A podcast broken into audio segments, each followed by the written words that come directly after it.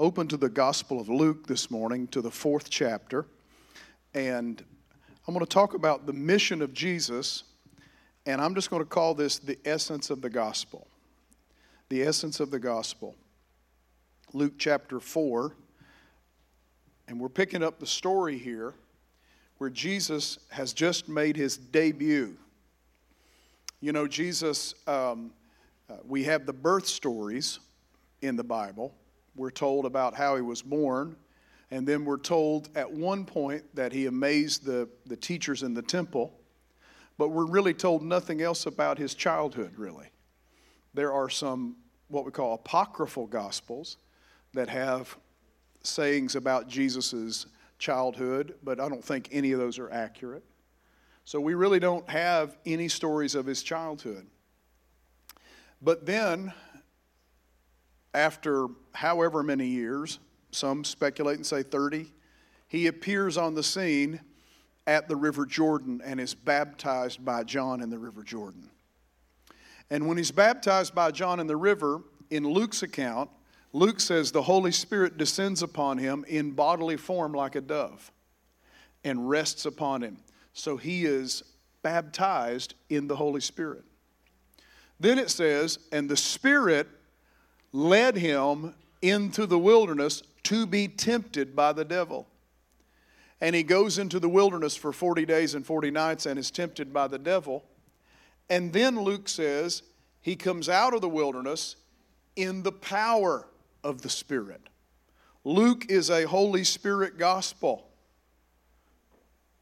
Luke wrote Acts as well, you know. So if you read all the birth stories of Jesus, they're saturated with Holy Spirit texts.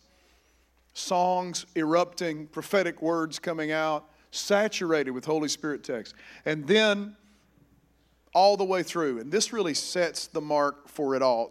This is the, this is the job description to me of Jesus' ministry. He comes out of the wilderness in Luke chapter 4, verse 14, and he returns in the power of the Spirit to Galilee.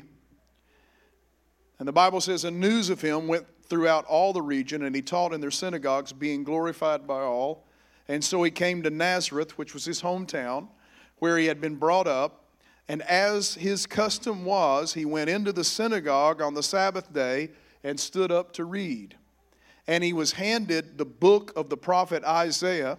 And when he had opened the book, he found the place where it was written, The Spirit of the Lord is upon me, because he has anointed me to preach the gospel to the poor. He has sent me to heal the brokenhearted, to proclaim liberty to the captives and recovery of sight to the blind, to set at liberty those who are oppressed to proclaim the acceptable year of the Lord. Then he closed the book and gave it back to the attendant and sat down. And the eyes of all who were in the synagogue were fixed on him. And he began to say to them, Today this scripture is fulfilled in your hearing. Today this scripture is fulfilled in your hearing. Can we say amen? If we look into the background of this text, Jesus is reading from the prophet Isaiah, chapter 61. In the book of Isaiah, there are five different, I believe, five different servant passages, what we call servant passages. And they prophetically speak of a coming Messiah. And they speak of the Messiah in terms of a servant, the servant of God. So they begin in Isaiah chapter 11 and progress through the book, and we have that beautiful ending to Isaiah chapter 52 into Isaiah 53. By stripes we were healed, that passage. And then there's this passage. So, what's going on? Jesus makes his debut into ministry, steps into his hometown synagogue, takes up the scroll of Isaiah, opens it up, and reads Isaiah as we have it, Isaiah chapter 61, the first three verses. He reads that and makes this bold announcement that today these scriptures are fulfilled in your hearing. Wow. Today, these scriptures are fulfilled in your hearing. Now, if you know what happens in Nazareth, the people get really offended at him At one point, they try to shove him off a cliff. At another point, he goes back and he can do not many great works there because of their unbelief. One of my mentors, Elias Malki, took us to an ancient synagogue in Nazareth and preached on offense. And he preached on offense because he said what happened to them is the people in Nazareth became offended at him. And that offense stopped the miracles later on when, they, when Jesus came to them. Anyhow, that's another free sermon. Y'all don't have to pay me for that now, but that's just another one on get all the offense out so the miracles can flow in your life. But then he reads the scroll of Isaiah and he sits down. And to me, this becomes the mission statement of Jesus. This becomes the mission statement of Jesus. This is what the gospel is about. The kingdom has now come. The kingdom has now come. In the Old Testament, the Jews looked for the kingdom. The prophets spoke of the coming kingdom, that there would be a Messiah who would come and set up his kingdom. And so the Jews always looked for that kingdom to come in a military way. That the Messiah would come, he would be a military conqueror, he would kick the Romans out of Jerusalem, and then he would set up his, his kingdom like that of David. But that's not what Jesus did. Jesus came instead, and he was a humble servant. He gave his life, he died, rose on the third day. He came as that suffering servant of Isaiah 53. Hallelujah. So, why did he come? Big picture, he came to forgive the sins of the world. He came to die for the sins of the world. Let me put it that way. He came to pay the price so you and I could be forgiven. That's the big picture. But now I want to parse each of these statements and see what the mission statement of Jesus looks like broken down. First of all, he said, I've come to preach the gospel to the poor. I have come to preach the gospel to the poor. First of all, there's two words I want to pick out here. First is gospel, and, and to preach the gospel, and the second is poor. So, in the original language, to preach here uh, comes from the word evangelize, euangelizo, and, and it means to announce and to announce good news. So, the gospel of the kingdom is good news. The gospel of the kingdom is good news. I think sometimes we get in a, a religious mode and we make it bad news. But Jesus came to announce good news. And he came particularly to preach to the poor. And we notice he preaches to the poor and to the marginalized all through the Gospels. He, he has women in his uh, closest circle, he has uh, lepers that come to him and are healed. He talks about, he praises the widow who only has two mites to bring because she's given as a sacrifice. And two, we know also if you study missions work around the nation, around the globe, that missiologists will tell you that there's a normal process that happens when, when the gospel goes into a certain people. And that is there's a redemption and lift of the society that will happen. As the people hear the message of the gospel and they believe, they get saved, they start living right, they become industrious, they give and sow, and God starts blessing, and the whole society lifts. It's called redemption and lift. So, what's good news to a poor person? Don't have to be poor no more. Hallelujah. You, you, you're, in, you're in the, I mean, and, and, we are blessed to give to the poor. We, and we do that at Fountain of Life. We're blessed to do that. But the gospel can lift people. The gospel comes to lift people. And so when we preach, we preach good news. I don't preach, you're going to be broke and sick, and God's going to put cancer on you, and God's going to take you through the wringer. I don't preach that. I had to work lot, all that out of my life. That I, I, I had to start seeing God was really as good as He says He is in Scripture. And sure, God is a God of judgment too. Understand all that? But God is a God of goodness and His favor is on us. And when we hear the good news and I preach the good news, I want it to be what Jesus did preaching good news. I came not to bring you down, I came to lift you up. Come on, somebody, you're going to make it. Hallelujah. Come on, somebody, you got heaven in your front window. Hallelujah. You got hell behind you. Hallelujah. You got resurrection life in you. Glory to God. The grave is behind you now. This is the good news.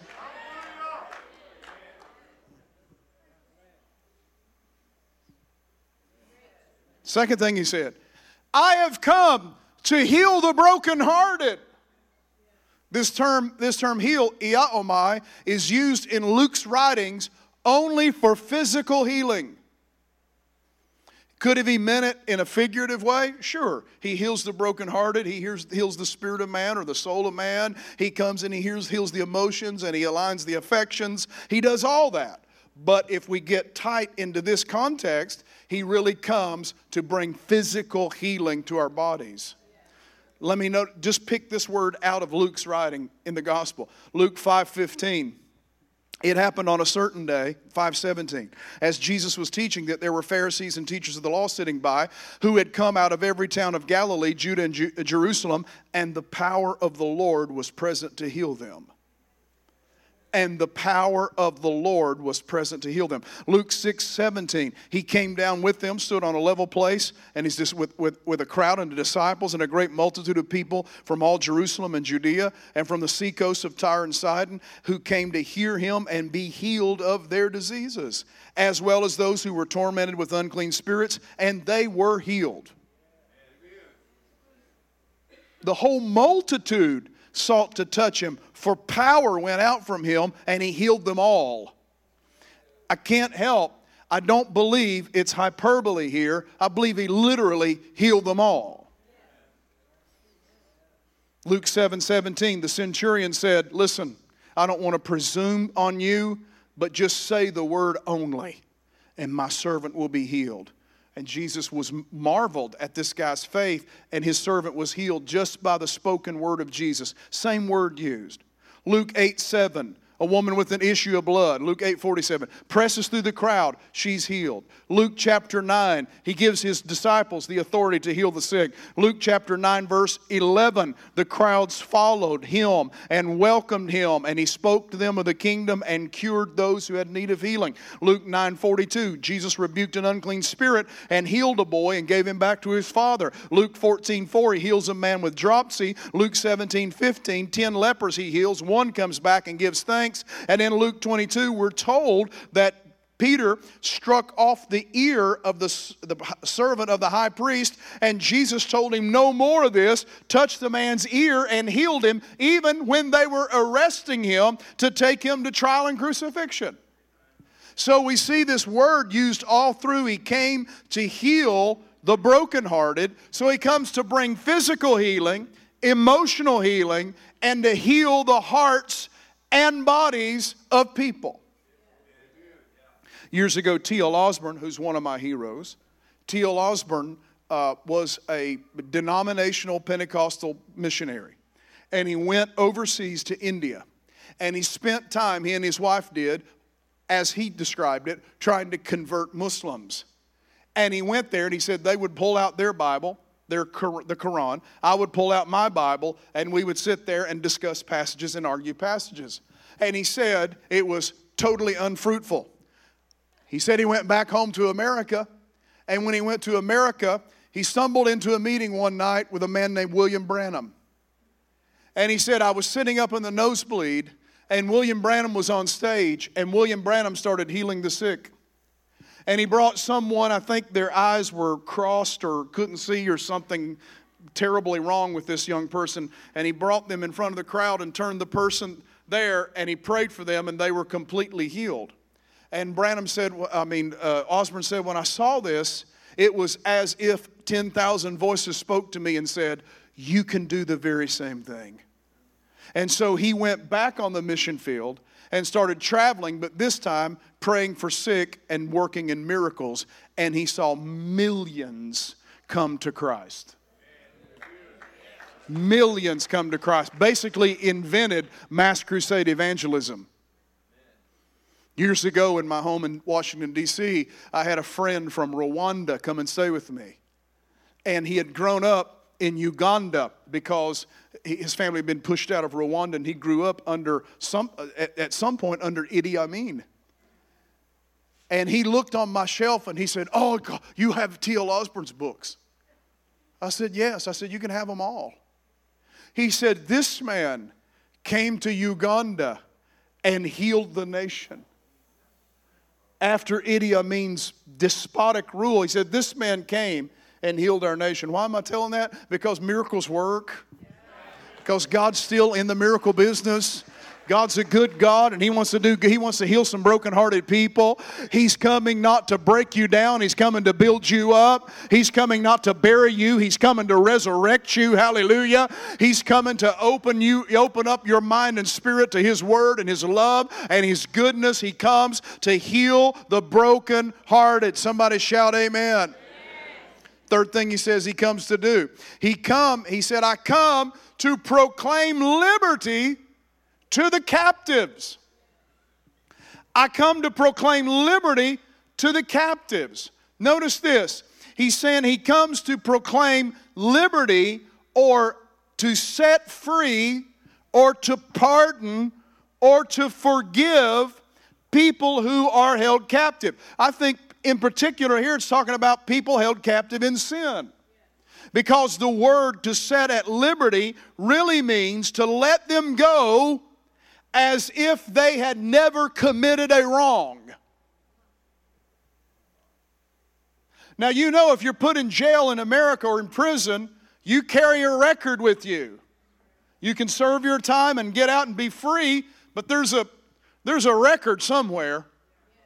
And if you're ever arrested again, that record stands against you. The cool thing about God is, the, super cool thing about God is He forgives you and throws it out as if as if you had never committed it. My God, that hit me. Hallelujah. He sets at liberty the captives. Those bound in sin, he said, I've come to set them free. Those bound with addiction, I've come to set you free. Those who are who are locked in some kind of perpetual sin, I've come to set you free. Hallelujah. You don't have to live like this. You don't have to live in that. You don't have to live bound by that. Jesus has come to set you free. Can somebody give him a shout in this house this morning?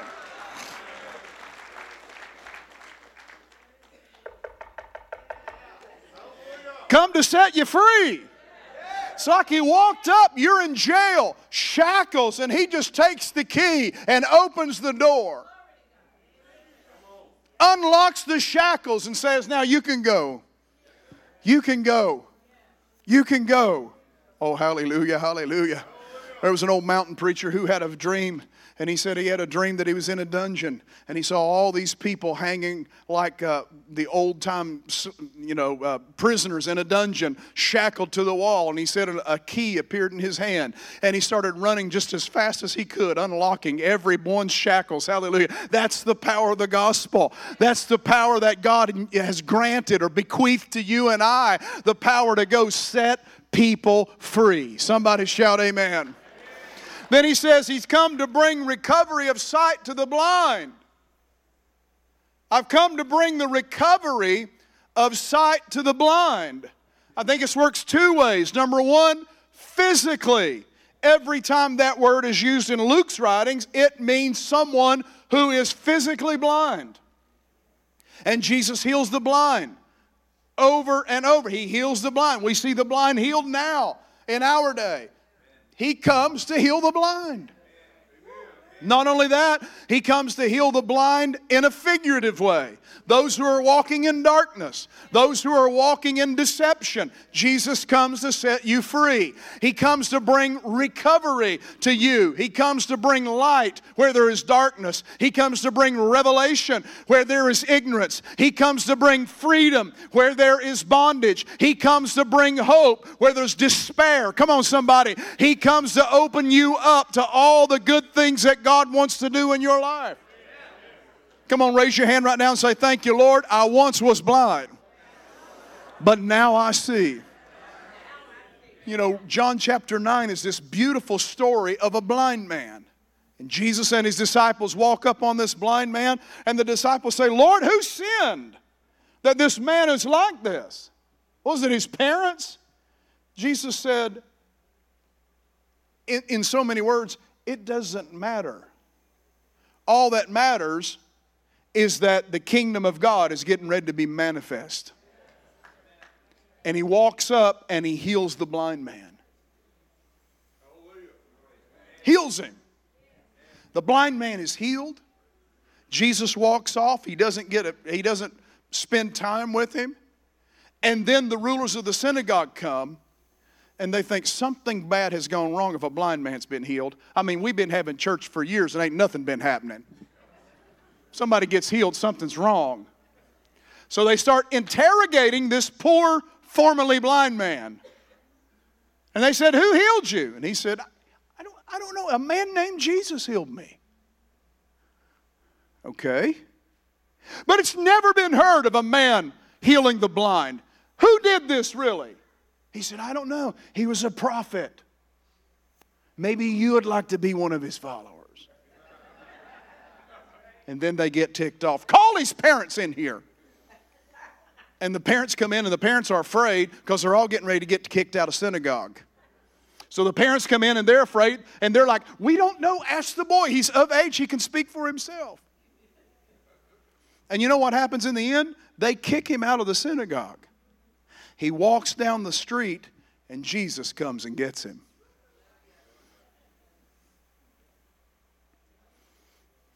Said, Do you believe in the Son of God? He said, Lord, how can I know who the Son of God is? He said, You're talking to him. He said, Lord, I believe. Then at the end of the chapter, Jesus chastises the Pharisees for not being able to see. You're blind, but you can't see.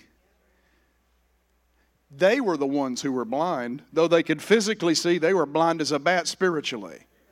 The poor blind man received both physical healing and a spiritual enlightenment in his life. Ancient church fathers used that as, as a, you know, kind of a theosis passage as becoming like God more and more as you walk toward Him. It's a fascinating passage. Hallelujah. He comes to heal you physically and He comes to heal you spiritually. And in a figurative way, He heals and binds up the brokenhearted and heals the blindness in your life. Then He says, He comes to set at liberty those who are oppressed. Now, the term here, liberty, is a term apostello, which means to go or to go out, to take out. So not only does he forgive sins, not only does he heal sicknesses, not only does he bless poor people, he comes to cast out whatever is oppressing you. He comes to cast out whatever is oppressing you. I'm going to say it for those on the back row. He comes to cast out whatever is oppressing you. I just can't make it through Christmas season. No, you're going to make it through Christmas season this year because 2023 is a different year for you in Jesus' name. Come on, hallelujah. Get rid of the grief. It's a spirit. Hallelujah. Receive the blessing of Jesus. Be, let all that oppression go in the name of Jesus.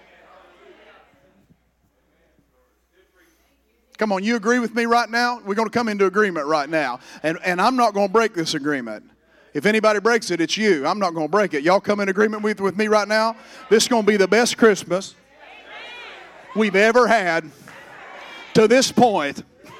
Best Christmas in Jesus' name. Now give him a shout right now. Hallelujah. Hallelujah. Ha- woo! Hallelujah.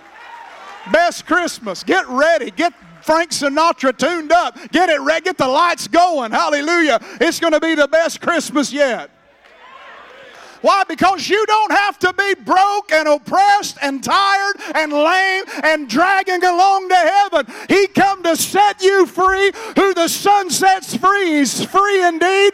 Go ahead and get some Jesus joy in your heart. Come on, let salvation get down in your bones where you feel it. Go ahead and just be free like He's called you to be. Give Him a shout in here this morning. Hallelujah.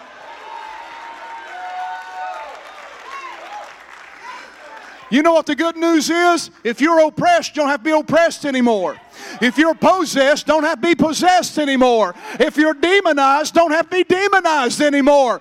Those spirits that had access to you don't have to have access to you anymore. Come on, a greater one has entered in the house, and a greater one has bound the weaker one and cast him out. Now you have authority over all the power of the enemy. Just give him a shout, hallelujah.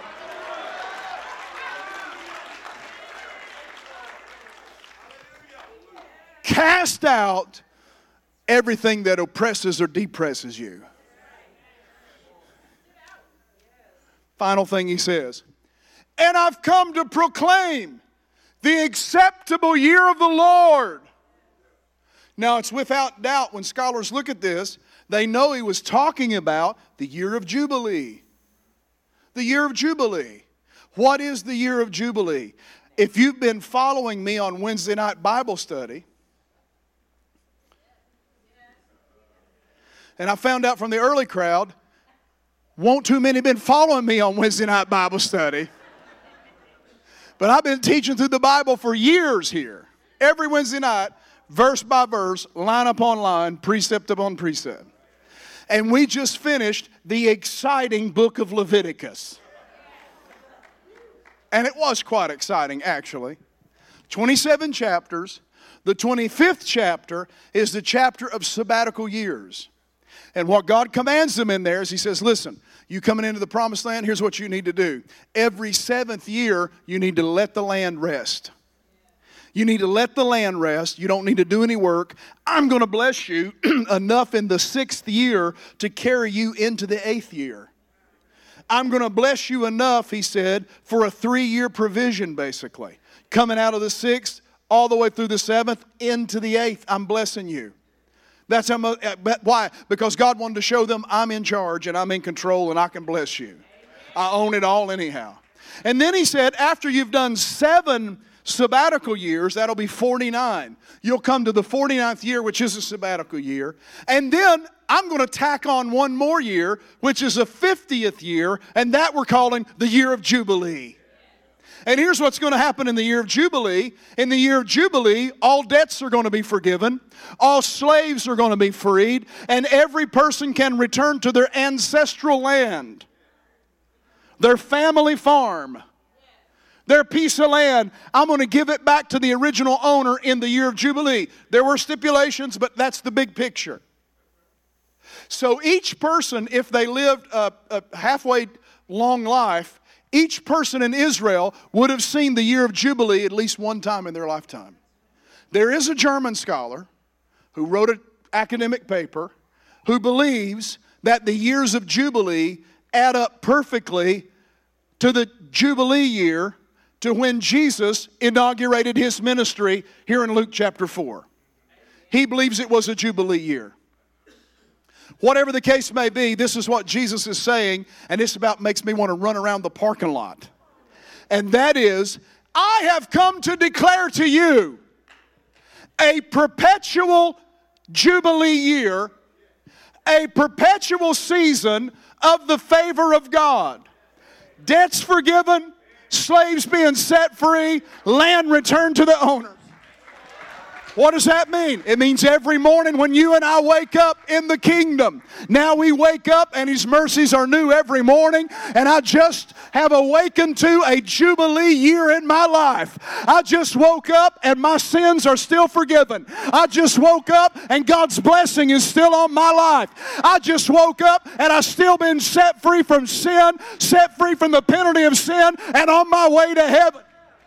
I still woke up and I'm a kingdom representative. I'm an heir and joint heir with Jesus Christ. I'm an ambassador of a heavenly home. Somebody shout, Amen.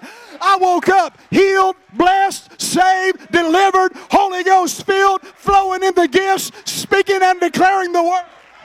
I woke up into a perpetual Jubilee year. Somebody give him a shout.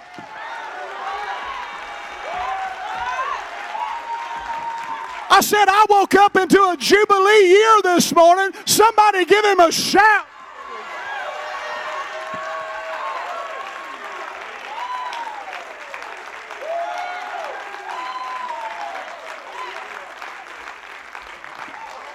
I'm just going to go ahead and say it means healing is mine today. Blessings are mine today. The kingdom I'm living in today. God's favors on me today.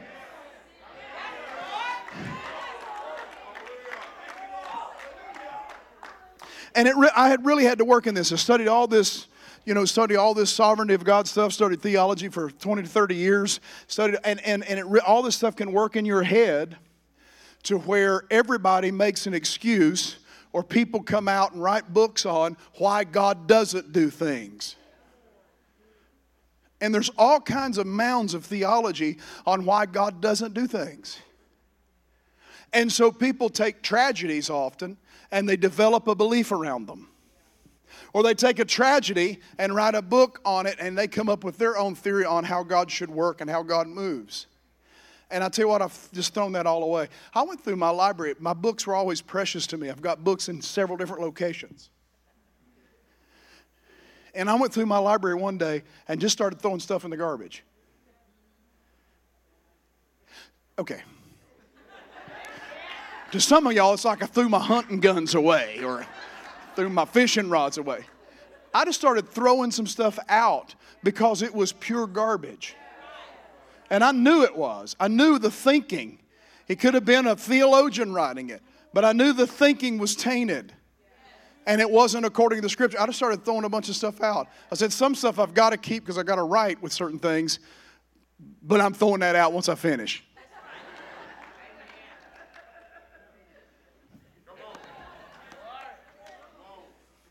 Because I thought if we have the lifespan we have here, why are we not filling our lives getting as close to God as we can? Believing as strong as we can. Believing in an unadulterated, pure word of God that can set captives free, heal the sick, raise the dead, cleanse the lepers, cast out demons, help hurting people. But see, when religion gets in, it brings a separation. Religion brings this a, a class situation, just like there was in the Gospels. They could curl their noses up at people below them. And so Jesus walks in with a bunch of Galileans. These are like hillbillies. You know, they had to offend the elite priestly class in Jerusalem. I don't know why I'm saying all this. So when we go into the grocery store here, religion has you judge everybody in that grocery store. You're not thinking like, Luke chapter 14, I've come to bring the gospel, you're thinking, like, look at that lady. Can you believe she got out of the house dressed like that?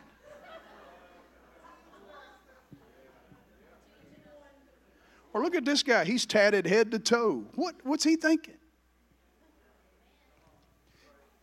And religion wants you to come and start judging instead of seeing the heart and seeing what God wants to do in those people.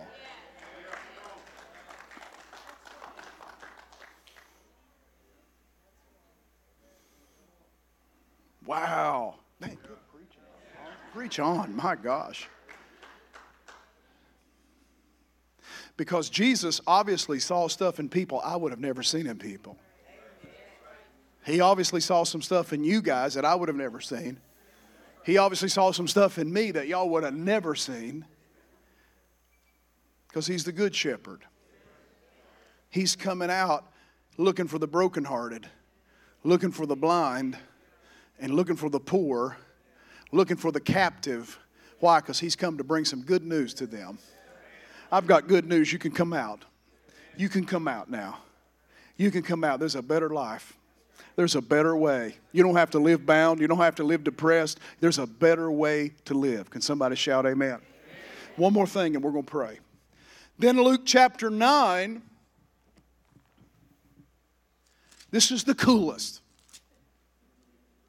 Luke chapter 9, the Bible says, And he called his 12 disciples together and gave them power and authority over all demons and to cure diseases. He sent them to preach the kingdom of God and to heal the sick. So now he's saying, okay, guys, you know what my purpose is here. I've come to destroy the works of the enemy. That's my purpose. I've come to bring healing, deliverance, forgiveness, perpetual year of Jubilee. Now, I'm going to pass the baton over to you guys. And you're going to go out and preach the kingdom, which are these things, and you're going to heal the sick. And by the way, I'm going to give you power and authority over every demon there is. So here's the cool thing. In the early service, we had a former sheriff, current sheriff, and a politician. And this isn't a joke. It sounds like I'm setting up a joke. But I just asked them openly in the first service is it true that the highest elected official in a county is a sheriff? And I think that's true. The highest elected official in, a, in, a, in a, any county is a sheriff. If need be, the sheriff could arrest a judge if he had done wrong, right? So basically, he's the highest elected official. So he has authority on him like nobody else in the county by virtue of his position. Now, Paul said in Romans 1 that Jesus has been declared the Son of God by the resurrection from the dead. He's always been the Son of God, but when he rose from the dead, he got the championship belt. He is the Son of God forever, seated in a position of authority forever. Every demon, every sickness, He's above everything that is named. Come on, cancer has a name, diabetes has a name, depression has a name, ADHD has a name. He's above everything that is named, sits high above it all. But then he said, Now, boys, I'm turning this authority over to you guys. I'm going home. You're going to carry it out. So, what does, a, what does a sheriff do? A sheriff has to arrest people, has to serve warrants, has to protect the community, has to go to events, has to you know, campaign, has to do all this. So he can't do it by himself. So he goes out and deputizes certain other individuals. And when he deputizes an individual, they become a deputy, meaning they have been given a piece of his authority. Not only do they have authority, they're given power. He gives them a gun, something to knock people in the head with, handcuffs, car, outfit, shoes, hat, the whole deal power and authority. That's why a deputy can show up in the middle of a traffic jam and have nothing protecting him and stand out there and start directing traffic. Why? Because the badge he wears represents the authority he's under, and if you mess with him, you're messing with the biggest authority in the county.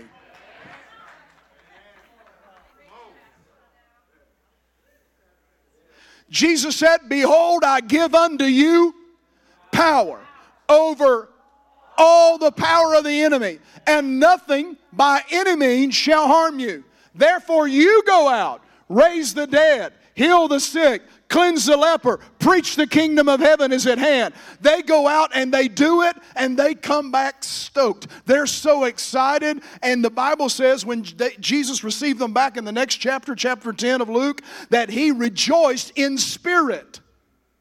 This might be taking too much liberty, but one man said you could translate that from the Greek. He jumped up, spun around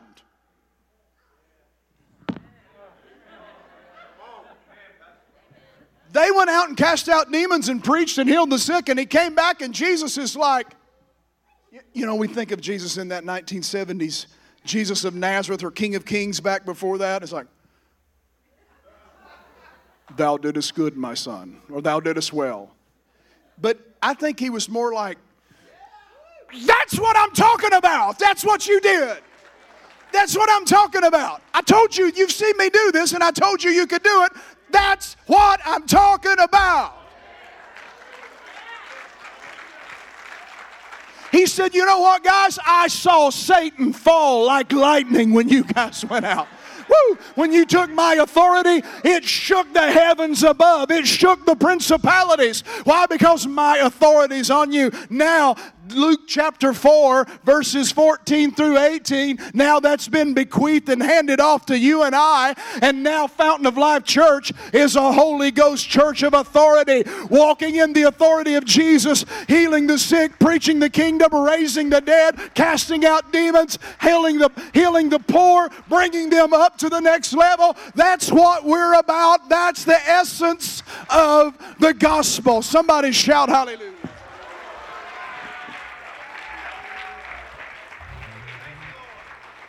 Come on, somebody shout hallelujah. Come on, shout hallelujah. I dare you to stand on your feet and raise your hand and say, Lord, send me. Deputize me, Lord. Deputize me, Lord, in the name of Jesus. Hallelujah, hallelujah, hallelujah. Hallelujah, hallelujah, hallelujah. You know what we have to do is we have to get a determined attitude that says, I'm not taking no for an answer anymore. We're not taking no for an answer. I love the story. Y'all stand with me for a moment. I love the story of Todd White. He went out, he found out he could go lay hands on the sick and pray for sick folk. So he started going to the grocery stores. And, he, and I understand he went so much and prayed for so many sick people, his wife would no longer go with him to the grocery store. But he prayed for 900 people and no one got healed. 900 people and no one got healed. But he would come back rejoicing, even testify about it. I prayed for somebody. Were they healed? No, but we're believing. Well, we pray for them and God's going to do something. And then something tripped and people started getting healed like crazy. I have a friend, I've had him here before named David, and David had the same testimony. He said, I just started going, praying for people everywhere I could go, man, taking teams across, you know, the seas and going different nations and praying for people and having little results. And then one day, something tripped, and we started having scores of people healed. I don't know if it's just like a, um, it's just like a tipping point like where your faith just, where you just get that, I don't care anymore. I'm going to still do the ministry of Jesus and I'm not going to stop. Because Satan wants to shut us down. He wants you to be embarrassed, he wants you to get your feelings hurt. Dignity isn't a gift of the Spirit, though.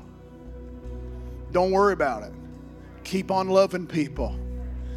Yeah, but what if somebody's rude to me? Well, good, good. That, that way you get to be the love of Jesus to them. That's a seed you get to sow into them. I love you anyhow. Somebody cusses you out. Praise the Lord. You get to bless them back. You get to practice the Sermon on the Mount. What if somebody goes down the road and gives you certain hand signals?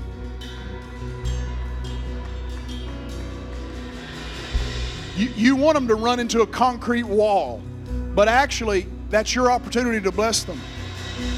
Lord, I just pray for that person. I'd like to strangle them, but Lord bless them. And here's the deal some people, we don't know what they're, they're going through, or what they've experienced, or what kind of hatred, or what kind of hurt, or what kind of abuse is in their heart. You're there not to stir it up, you're there to be the love element. You're there to be Jesus to them, healing the brokenhearted, setting the captive free, preaching the acceptable year of God's favor. Come on, everybody, lift your hands. Father, we thank you today. Hey guys, thanks so much for watching and listening to the podcast. And I hope these sermons have been a great blessing and source of encouragement to your life. No matter what you're going through, no matter what you're facing today, Jesus is the answer. I can tell you, He is the answer for your life. I'd love to pray with you before we leave here. So if you never accepted Christ into your life, or if you just have a need in your life, Let's lift it up to the Lord right now. Come on, pray with me. Lord Jesus, wash me from all sin. I accept you into my life. I repent of all sin and I place you on the throne seat of my heart. Lord, I pray right now you minister to each and every one who just prayed that short prayer with me. Whatever situation they're facing, give them grace right now. Give them the power they need to get through it, Lord. Give miracle signs and wonders today, Lord, to those listening in the name of Jesus. Hallelujah. We declare it done in Jesus' name. Love you guys. Thank you for tuning in and listening and watching us.